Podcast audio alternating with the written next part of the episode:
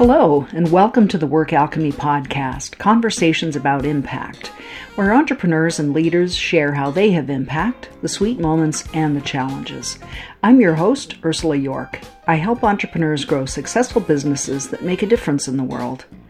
Impact is more than mission, more than purpose, even more than your why. Impact is where your unique self and business meet the world and contribute to making it better for all of us.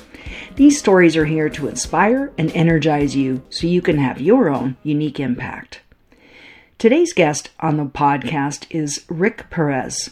As founder and CEO of Avangard Innovative, Rick drives the overall strategic vision of this diverse company, the largest waste and recycling company in the Americas. Rick's primary focus is on transforming the waste and recycling industry. Welcome to the podcast, Rick. I'm delighted to have you here. Ursula, it's a pleasure and thank you for having me. Yeah, my pleasure. So, you made a bold statement in a publication. I saw a quote from you recently. There is no reason whatsoever for even one pound of good sorted plastic to go into any landfill or ocean. So it's pretty pretty broad and far-reaching statement. Tell us more about that. Well, I truly believe that. Uh, you know, you think about anything that's made from a virgin uh, plastic that came from raw materials. Uh, the, the answer is we can't capture it, we can't recycle it, we can't reuse it. Um, and I think that is our, really our mission as Avangard Innovative to always find a way, right? That's actually part of our of our uh, credo is find a way to win. And and you know, obviously the biggest challenges in the in our space is sustainability, recycling space is is the ability to capture it. Um, you know, the, the really the main focus needs to be in infrastructure, the technologies to process it. They're there. We're currently, you know, we we're building we built the largest facility for post-consumer resin for flexible packaging. Mm-hmm. Um, and what that means is all the over, overwrap, cleaner bags, all of that. Um, you know, the, right now we got six pack carrier rings. You name it, we could take it. The Amazon air air air air uh, um, uh, uh, packs inside? The answer is how do you capture it? Mm-hmm. And we're working with retailers, we're working with brand owners, and making and, and having them either mail it to our facilities or drop off at the front of the stores to be able to capture that. Because mm-hmm. what's happening is most basic uh, um, plastics, as everybody knows how to recycle, will be your your your rigids, which would be your Coke bottles and, and, and Pepsi and water bottles.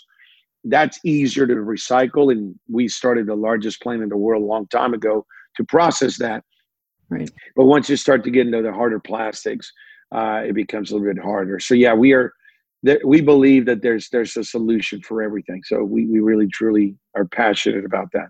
Yeah, I know you talked about um, there being uh, a lack of perhaps a lack of will, but or a lack of, funding available to pursue a lot of recycling of a lot of different plastic products, where there tends to be a movement towards let's cover off the most basic, the ones that are most affordable, where the machinery is most affordable. Is that what you you still see that, or has there been a rise in interest in in more broadly recycling?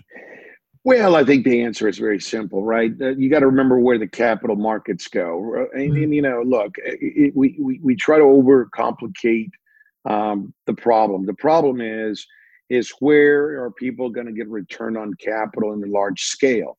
Um, so the bigger funds, the bigger pension funds, the bigger hedge funds, where were you going to put capital? And I think one of the major issues and major hurdles that recycling always dealt with that it's considered an inferior product to go into a high-end product. Right. And and what we decided to do is like well we don't believe that. We're going to make the best and the highest quality post-consumer resin that goes back to the highest products. And we were very successful to do that in our natura pcr plant. And and really that's what it's going to take. So instead of fighting it uh, you know we did a strategic alliance with the largest flexible packaging company in the world, which is the producer, which is Dow Chemical. And mm-hmm. Dow came out and said, you guys make the best PCR in the world. We're going to work with you. They help with our technology, and they realize that together, the environmental impact and the ability to tell the story and be able to buy as a consumer and feel good about it, it's combined. Uh, we can't do it alone because we're too small in the scale of the you know the demand for it worldwide, and mm-hmm. but we can definitely help them make sure it gets captured correctly, gets processed correctly, gets blended in with their product, and it goes back into the circular economy. So it's it's truly have been a partnership uh, with with with resin producers, with converters like we just did with ITW, a Hi-Cone company. Hi-Cone is the as the, largest carrier rings um, in the world, and, and we mm-hmm. did an announcement. So now, hundred percent of the Hi-Cone carrier rings, which I think they're, I think they have more than seventy five percent market share in the world. It's made with hundred percent of our post consumer. I'm sorry, oh, 55 percent with our material in it. Mm-hmm. So now you're this is this is what's going to be changing, right? That the pull through demand from the consumer, brand owner, converter, recycler, resin producer, and it takes all of that supply chain to work together to solve this issue.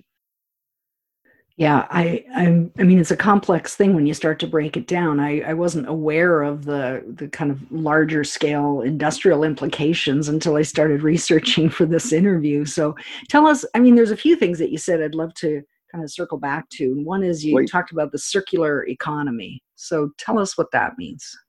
Well, if you think about the old way of thinking and the way manufacturing was done, you pr- you produce a product, and when it didn't work anymore, end of life, you throw it away. That's exactly what been done forever.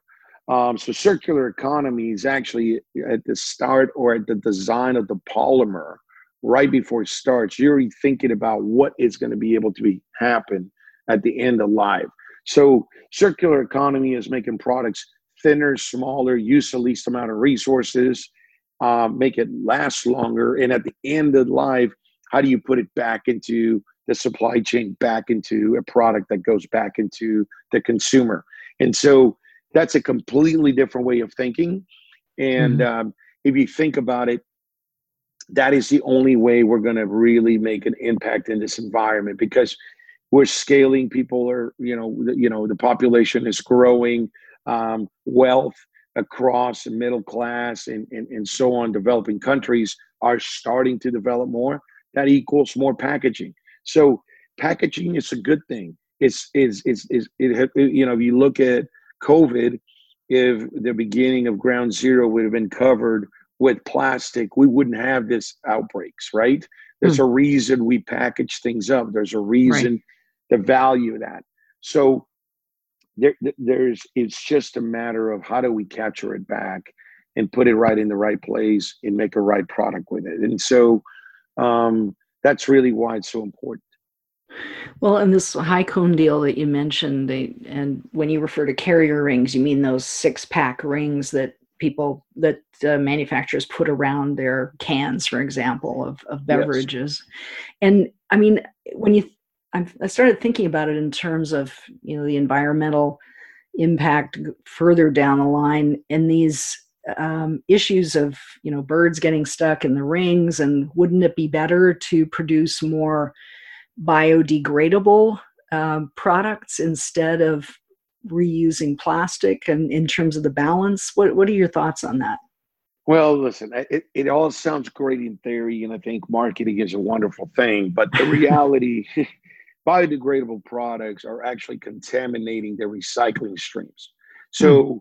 anytime you, we, we add biodegradable products into a stream of recyclables, then you can recycle, it becomes a contaminant. The other thing is when we talk about biodegradable products, what exactly does that mean? Is how long is that that gonna how long is it gonna take to be biodegradable? So the answer is still a long time. And yeah, I was it, shocked by the numbers. I it's 500 years for non-biodegradable plastic and 250 for biodegradable. So it's still it's going to be a while. So so so my point exactly that.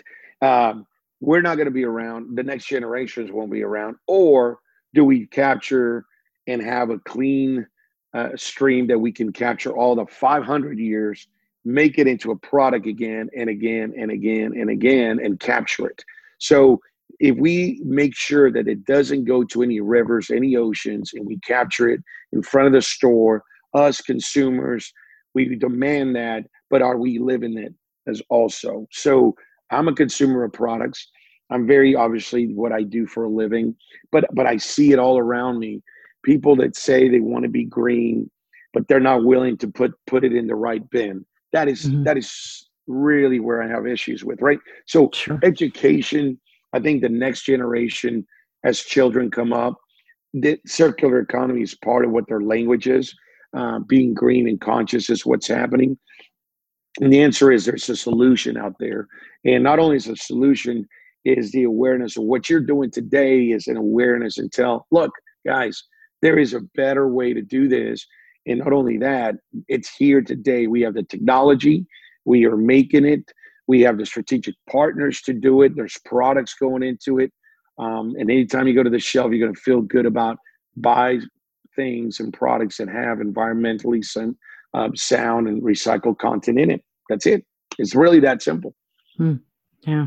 Well, thanks for summarizing that so well. Um, I, I know that the the tagline of your company is monetize recyclables, and that obviously speaks to your customer base and um, and it speaks to profit. But how does how do you see the impact that your company has in terms of of how it's making the world better? Well, thank you for saying that. Uh, really, there's two. Really, this is a purpose-driven company. So the beauty is when any anybody that comes to work for us understands that there's a purpose, and our purpose is is how do we make sure that recycled content does not go to landfills, rivers, oceans. That's what we do. We we we're so our brand promise is very simple. We're going to lower waste costs and capture everything we possibly can to monetize it on the other side. Why do we say monetizing it? Why do we call it finding your hidden green assets? Because we all know if it's called cost and you call it waste, there's no value to that. And so we believe when there's a value to something, people are going to care about it more, will track it and figure out a way to monetize it and because it's good for the environment, but it's also good for their pocketbook. So the answer is why would you not do that? Mm-hmm. And then our second tagline that we have for it's uh, for Natura PCR plant where we're actually processing is moving circular economy forward. And that means really end of life, bringing it brought it back in and bringing it back into uh, the supply chain that we talk about. So we have a technology, and you know, we're we're a recycling waste optimization company, and and we use technology, artificial intelligence to drive that. So think about it. It's just gotten to a point that we, we, we're so ahead of the curve, the way we think about waste and recycling, that we're using, we created a simple way to describe it, the Fitbit for waste and recycling. We retrofit anybody's equipment or device or waste.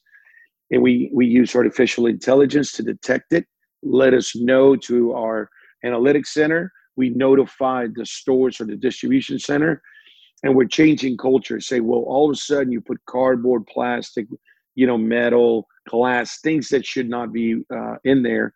So we're educating them to pull that out. And so we help them with signage, setting it all up, and we operate that for them. So in, in at the end of the day, they, they get a bigger check and they get their GS ESG scores are going up. So you know, mm-hmm. there it's it's a no brainer, really, to be honest with you.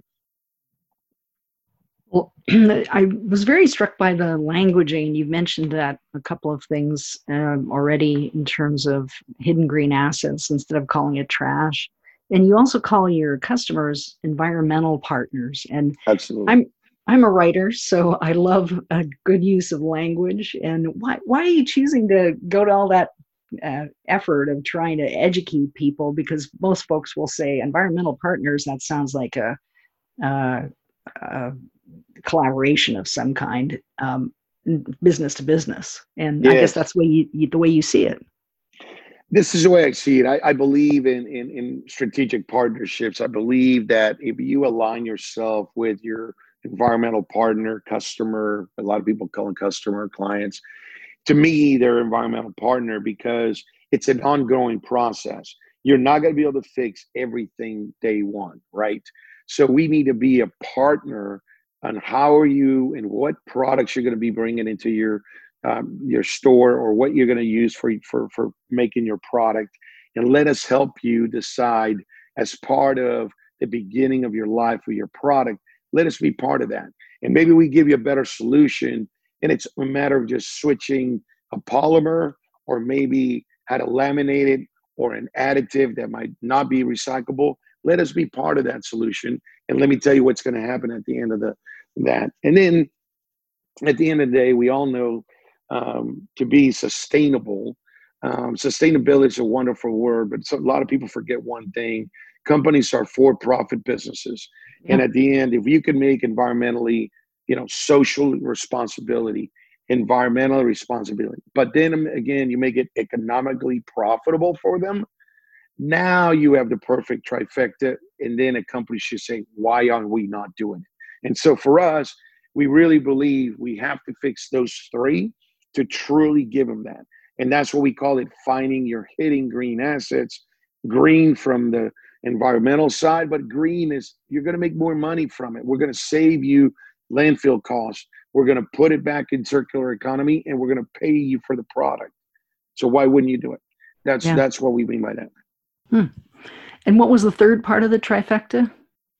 Well, socially responsibility, right? So if you're looking at okay. cleaning up of your environment, carbon footprint, how far mm-hmm. you're going to take products out.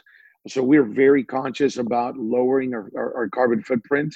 Um, our plant was certified by, by Franklin Associates says that it produces 75% less carbon footprint than virgin resin. So there's so much that's there's a huge benefit of that by utilizing a product, right? So we're gonna, you know, there's a lot of uh, people that would say that the you know global warming is or isn't a problem.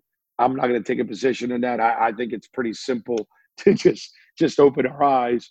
But if you look at it, um, anytime we reduce carbon footprint, why would we do it? Why would we want to take something product that was done environmentally friendly? Why would we, as a customer, um, you know, it comes to a cost issue. A lot of times people think, well, the cost issue. Well, the bigger and the more that we can scale, it becomes a non-issue, right? So size, like anything, the ability to produce something in a, in a large level. That's where we built the largest facility for post-consumer resin here in, in, in, North Houston. It's because of the scale, because of technology, um, and you have to put the right capital involved to do that. And if you don't do that, you're not going to be able to do the high grades, and the brand owners at the highest level will never use your product. So that's that's that's the balance with with recycling and trying to get to a very high level, high grade products. And we've just been very fortunate. We took a big gamble, and it's worked out and paid for us. Yeah, well, and you're in a, a commodity priced business, so scale is super important, essential, in fact, um, for growth. So. Um, I, I, I heard you say in an interview um, philanthropy is not good business practice. And i was that kind of stood out for me because you personally are involved in a number of philanthropic endeavors and yes. your business obviously deals with the front end of recycling. Are you involved at all in what happens to plastics that are not recycled? What can be done about that? And, and what are your thoughts around those kinds of philanthropic endeavors yeah, I think. I mean, let me maybe that was a, a, a I might have misspoke or a different deal. I, I, I philanthropy is something I'm very passionate about. Mm-hmm. But what I meant by that is you cannot try to find a use your business to be a, a philanthropy uh, sure. company. Meaning yeah. is we have a foundation, the three foundation. So we we as a company have our own foundation. So we fund that. But you have to be, be able to be profitable business to give away money right? right. So, and, and, and with a purpose. So I think when I what I what I meant by that is eh, there's a lot of opportunities to be in a philanthropy side of things, but you can't. Sometimes uh, purpose-driven companies uh, that are funded by big organizations, they have a purpose for a specific thing. and not making money. That's all great and dandy, but sadly unfortunate when big organizations run out of capital, they're not hitting their targets. The first thing mm-hmm. they're going to cut out is philanthropy uh, uh, dollars. Sure. And what I mean by that is if we can create, this is not a philanthropy business, mm-hmm. we can make it a profitable business for these large retailers, these r- large brands. Then once they make the money, they can be philanthropists. We can be philanthropists. So that's what I meant by that because of 100% I believe in. Uh, there's a million great organizations out there. Um, we're currently working with several uh, uh, organizations that are really involved in plastics in the ocean. We are currently using ourselves plastics in the ocean in our formulations. Um, so we will always do that. We have a program that uh, old computers, refurbish them, give them back to children that do not have um, computers. And I call it giving kids the, the windows of the world.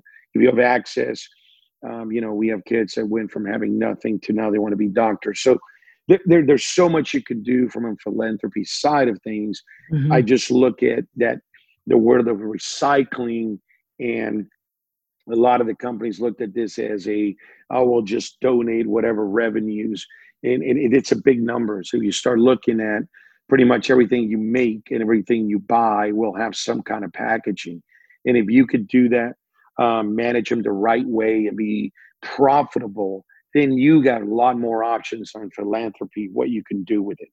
That's Absolutely. what i mean by that. Yeah. Yeah. And i'm i'm i totally agree. A business doesn't exist without profit and you can't be giving money away that you don't have. So i i mean i, I did understand what, what you meant. yeah. I mean it's it's uh, as a way of sustaining business it's not going to serve that purpose but once you have a profit you can certainly do a lot of good which sounds like um, you are doing through your foundation so. Absolutely. Yeah. So what can even small companies do to affect things in terms of of plastics usage and recycling? Because there are so many small businesses but you're obviously dealing mostly with large businesses in the work that you do but do you have any thoughts oh absolutely so here's the thing if you look at small businesses uh, most likely they'll be in a strip center a mall or some kind of a, a building scenario, or even have their own standalone um, um, waste. And, and most companies will what they consider waste. If you think about your supply chain, what you buy, look at it and said, well, all the products that I bought that I'm putting on the shelf to sell in my little store, whether it's a jewelry store, whether it's a store, a clothing store, whatever it may be, it most likely came packaged. And the answer is there's always a better way and a place to put it that you can, one, if there's not drop off centers or near you, like around you, uh, that's one. Two, most likely, if you look at if you're a part of the mall or a shopping center, you have to demand that there's a recycling operation. Mm-hmm. Um, and in most buildings, we talked to several, you know, uh, companies in the real estate business and they want to start providing these kind of services and and, and it's it's an expectation to do that now so as a conglomerate as a group as a mall then those little ones become big enough for for for for a company like us to would manage that so mm-hmm. The other option is individually right there's you know you hear about these uh, curbside programs some people don't have curbside programs but there's drop centers in most cities mm-hmm. um, and just doing the right thing and finding a way to get that done, right? And and lobby uh, for that. I mean, what I mean by that is just your HOA, your homeowners association, and and and and ask that, hey, look, we, we want a recycling center. So if we all want the same thing, which is a better place to live for generations to come, uh, and we believe that there, at the end of the day, there's a lot of benefit of packaging I can tell you this if, if we look at COVID, plastic wrapping, we would not have it. And uh, you know, you could say a lot of things, but but I think also health um, awareness and health uh, issues that currently we're facing these epidemics, we need that. Now the answer is we could isolate it. I mean, I don't know how many times you hear on on TV and says we got a Salmonella outbreak. It came from this ranch. Here's the lettuce. Take it back. That can be controlled. Sure. And if we didn't, then it would have spread everywhere, right? So trackability and ability to do it. The good news is um, brand owners, packaging companies, I know how to make it, you know, so much um, thinner, um, the ability to last food longer. And if you look at it, you know, even the ca- uh, carbon footprint on spoiled food versus the carbon footprint of a small packaging that would allow that food to last longer, it's not even comparison. So I think awareness of really what the benefits are has created, um, but nobody talks about that, which I'm mm-hmm. still very, you know, that's why I'm very passionate about talking about sustainability and and the benefits of packaging. Um, you know, everybody has their preference, and you know, and everybody has a, what they believe green means. All I know is uh, that if we put the right infrastructure and we bring it back in and make the product with it, then we all win. That's what I do know. Yeah. Well, and you've, um, I mean, you're highlighting something really important. There's so much negative out there around plastics, but at the same time, they do serve an important purpose. They're valuable for many things, as you as you mentioned, and so that's an important thing to remember as well. And you mentioned the the pandemic. So, how has your business been affected by that? I, I know you'd planned three plastic film processing facilities this year to open. How how has COVID affected things for you? Well, absolutely. So COVID, uh, you know, sadly it's affected many, many, many people and many companies. So uh, we're definitely no no different than anybody else. We, I mean, obviously, as consumers are not buying, going to retail, um, they're not buying. So if they're not buying, there's no packaging getting generated, right? Um, you could say grocery stores have generated more because more people are buying. So different sectors have have um, have really scaled their packaging and, and incremental of recycling, and some have absolutely not. Now, saying that, we when we pivoted and to um, to build our our our, our PCR post consumer resin facility, um, that that has really changed our business significantly because that's where really our, our focus. And now we're taking a, a commodity product that used to be now banned in China, banned in India, it was going to landfills. There was no value to it. And now we're making it into six pack rings, uh, all kinds of products that are going into today that we can't disclose, but you will see down the road all these strategic plays that we're doing. But very high end products, which at the end of the day, um, you will see on the shelves. So that's really has helped our company. And on top of that, uh, what part of our our, our, our organization, we have a a, a company that we've been in the safety equipment. So uh, we pivoted and we, we sold um, and we were helping our customers where, where they couldn't find masks or gloves at the time, right when the epidemic came out. We mm-hmm. were able to source that for them. So mm-hmm. that was very helpful. So we, we pivoted and, and, and still continue to, to send uh, a lot of masks and, and gloves into our customers that they require it to provide safety for their employees and um, you know obviously for the whole supply chain too.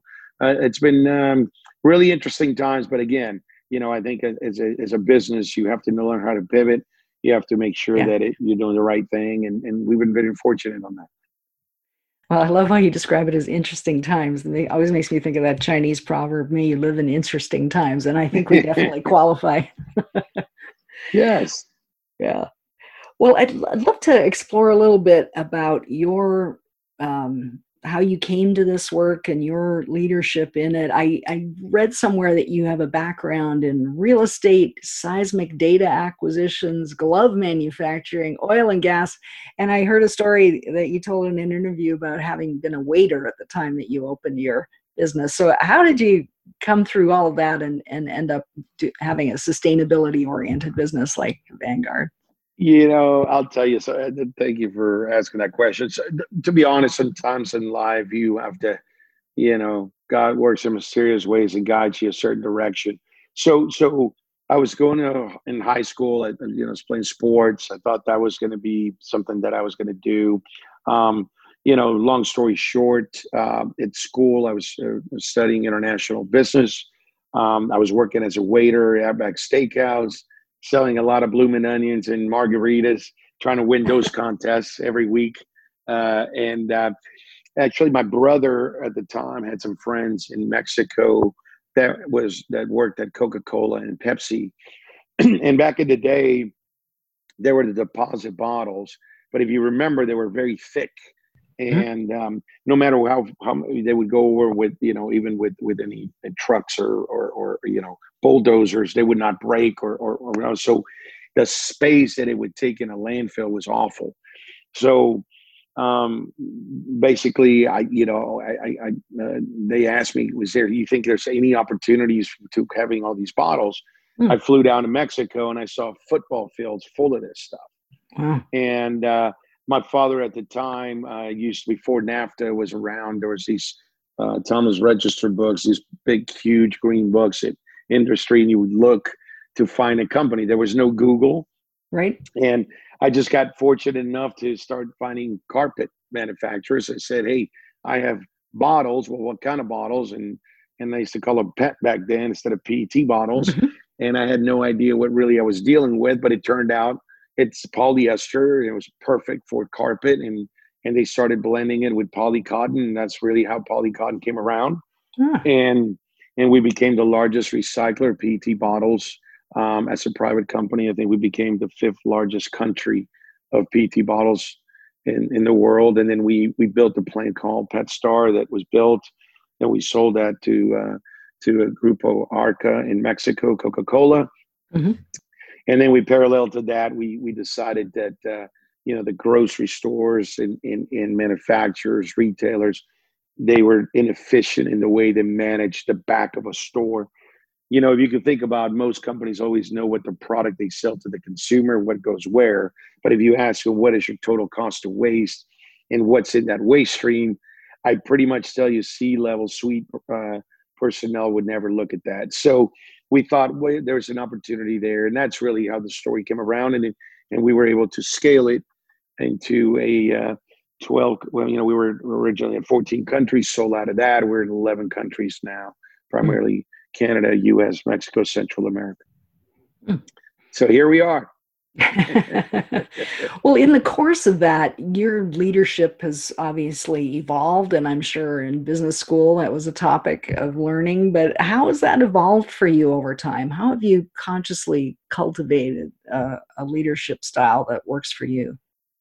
Well, first and foremost, uh, you said it right. It's, it's having the right people around you. Uh, I've been very fortunate to that uh, people have believed in the strategy and the vision that I that I had from many many years, and and I have some senior level staff that've been with me, and and junior leaders that've been with me for over twenty something years, right? Mm-hmm. So so what that does is is you know um, you know sometimes pivoting and saying you're a recycling company, I come back the next day, guys, we're going to be a technology company, creates a lot of uh, this guy has lost his marbles, but. Uh, but the answer is you have to believe, you have to be committed. In my job as CEO, when I really I created a great advisory board. I've had some of the best advisors that you could possibly get.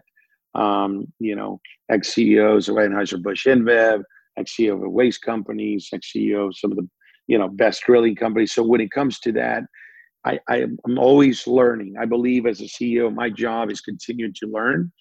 I, I do, I go to school every year. Um, still and uh, because you could you could the day you stop learning is i think is the day you don't bring any more value to your organization.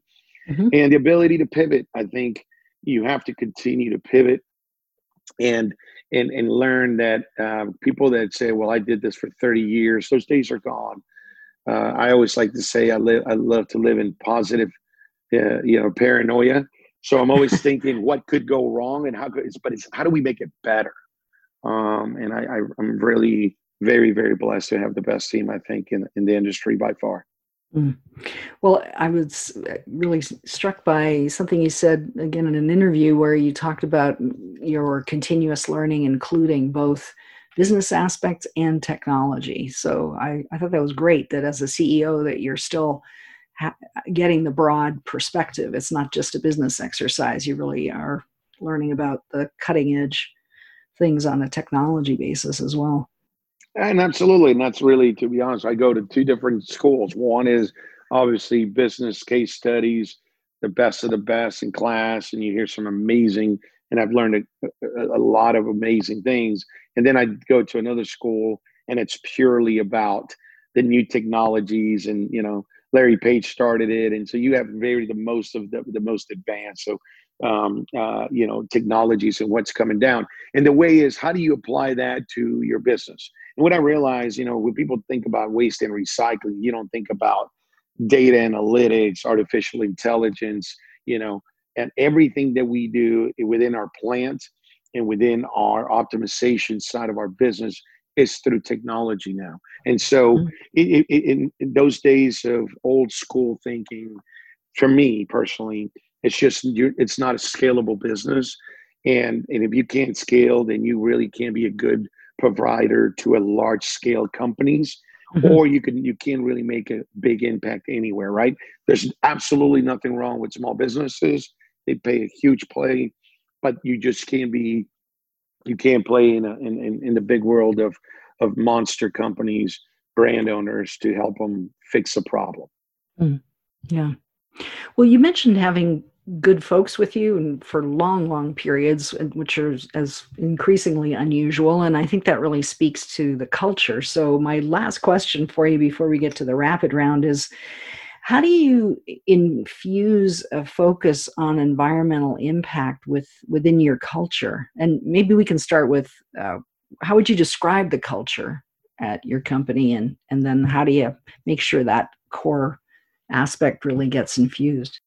Well, that's great, great, great question. So, number one, I, I really th- do believe, like I said, part of that helps in our culture is you know that we're a very purpose driven organization. So when you come in, you already have a purpose as a company. Um, and second of all, we are, uh, we believe our, our, our, our core values are fresh. so find a way, I mean, find a way to win. So the answer is, you know, it, it, there's always going to be a better way to do things. So we call that find, find a way. Uh, the, the R is, is for relationships exterior and interior. So develop those relationships because at the end of the day, businesses we deal with people. People make the decisions internally and externally. You know, um, S is fresh is shoot it straight. We mean tell the truth. You know, we all make mistakes. So if you if you really forgot to do a pickup of a waste or you did forgot to get the right trucking or or you know or i asked i don't want to hear oh everything is great because that's not true so it empowers our, our, our colleagues to say, look, this is not working. And we believe this is a better opportunity. So for to truly have a successful business, you have to have a collaboration company.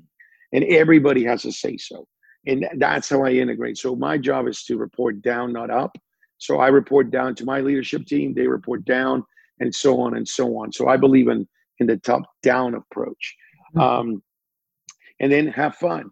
So embrace change. Sorry for skipping embrace change. So you have to embrace change. We're always going to be changing, adopting new things. So if, if you come into this organization and and tomorrow, like I said, we're going to be doing PCR plans. We're going to adapt technology. We're going to get out of this processing. We're going to do this every day. We're changing it constantly. So embrace change. We we want people that say, you know what, change is good. And and at the very end, the last one is have fun. Um, hmm. we spend a lot of time together, um, and I believe winners like to have fun. Um, if there's no fun in not winning, and winning is it, it's not necessarily it's, it's, it's absolutely not a monetary thing. Is winning is that we find some great hidden green assets. Did we do right by our environmental partner? Did we what we call capture percentage rate? Did we increase what we captured versus going into landfills? So those are win for us. Mm-hmm. That and that's what we always celebrate and I'm a big believer. I do a, a, huddle every day with my leadership team, and everybody else has their huddles. Um, the first thing, the first thing we talk about is victories. So celebrate the victories. You know, people have a tendency to go to work, and the first thing you start talking about negative problems. So if there's some I learned in school, and actually Frances Frei said this one, is if you start with a negative comment, address an issue, you'll have a negative outcome. Um, mm. Start with a positive comment, address the issue, you'll have a positive outcome. Mm. So you know, simple little things like that. That's how you create a culture of, of people that hopefully um, are living it, breathing it, and you continue have to repeat, repeat it, and and then that adoption rate permeates throughout the organization. Mm, well, that's great. Well, thank you for sharing that. Um, I, would love to delve into that further, but I want to honor your time as well. But um, let's let's move to the rapid round if you're game to answer three questions about impact. Let's do this. All right. The first one is what's the biggest thing you've learned about having impact? Well, really identifying what that is. I think really for me, uh, impact without a purpose. So uh, impact is, is, is is there's so many things when somebody says, "Well, we're going to create an impact." I don't know understand what that means if I don't know what the target is. So mm-hmm. for us, our impact was we want to be the largest processor of flexible packaging in the world, and that's our that's our that's our impact that we want to do for the world today, uh, and that's what we're going to be doing. And so everything that we go into is how do we address the hardest uh, packaging in the world? And how do we take it to and make it a profitable and a sustainable business? And that's what we call impact for us. We did it in the PT business. We pivoted. Now we're doing it in the flexible business. So that's for me uh, what impact means. Great second question is what's the one thing you've consistently done that's contributed to your success and impact the most well, listen, uh, I, I, maybe maybe my, my my colleagues might not tell you that because they, they probably think that I don't listen as well, but I do listen. Um, I, I, believe that I'm listening to what's happening out in the market. I believe I'm listening what um, the needs of the environmental um, side of our community is looking at, and listening to me is the number one thing, and thinking is the other side. Hmm. Uh, one I one my one of my my top advisors, um, Pierre Eberhard, was the chairman CEO of Anheuser-Busch InBev. And 15 years ago, he goes, told me, Rick, do you realize what, what your job? It's 50% of your time is thinking. And, you know, I was like, what do you mean? I couldn't believe it because I have so many issues that I have to deal with all the time. Right. But what I realized, if you don't think as a CEO and you're not really creating that vision and where the next step then all you're looking down and tactical. And if you're not looking in the horizon what you're going to go and where you're going to go, you're going to fail. So that that to me has been listening and thinking. Believe it or not, as simple as it sounds, it's the the most important thing I think job for a CEO. Mm. Yeah, and and choosing those as priorities uh, it has to go into it or as you said you get pulled into the tactical stuff so so easily correct the third question is What's one piece of advice or an insight that you've had around um, making a contribution, around having impact? What would you share with another business owner or CEO who's asking themselves that question? let me just make sure I clarify that question. An impact on, a, on an environmental side or just impact overall? just impact in terms of what you see as important. So, if you're thinking about how can I positively affect my own environment and the larger world, what would you, what advice would you give? Well, I, first and foremost, never give up, right? I mean, if you're passionate about something, is as we know, businesses are very tough. Um, you know, so and sometimes we we put it as an afterthought, um, and and we all look at you know, especially in a small business you have your priorities and it's selling a product or selling a service. And somewhere on that list the top five environmental um, conscious or environmental uh, initiatives are not on there. So unless you write it on a piece of paper make it part of your priority and part of your culture it will never happen and if you but i will to say this for any business that no matter the size and the scale it's amazing the savings and the opportunity to do the right thing and make money by focusing on that. It's free money. And people don't get it because when you buy something, you already paid for the packaging. Mm-hmm. By the mm-hmm. time you recover and you're able to sell it, find a way to do that, that's a 100% profit. Even if you don't sell it and you don't have that kind of scale, but you're able to pull it out of your waste stream, you just save money on putting into the, the lands the landfill.